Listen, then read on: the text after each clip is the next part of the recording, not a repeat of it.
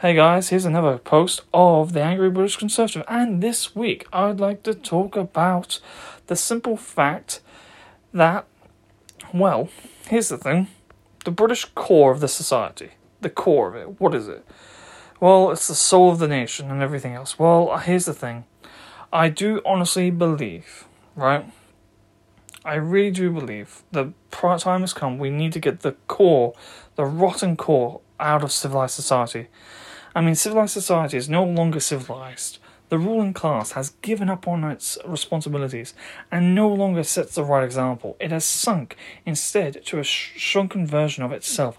I genuinely think it's high time to finally cut out the moral rot at the heart of British society once and for all. I mean, let's bring back the war on drugs. You know, I'm sick of it. We've got a whole youth brought up on cannabis and cocaine and God knows what else they're doing nowadays. It's disgraceful. Okay? We need to have harsher sentences, harsher punishments for this type of behaviour. I'm really am sick of it. It's destroying the youth of today. I mean, whatever happened to proper parenting? Really? Come on. And proper schooling and that. I don't know. Anyways, I'll see you all there, guys. If you want to tweet me at Twitter, go for it. It's at T Marsh Corners. See you there, guys. Bye.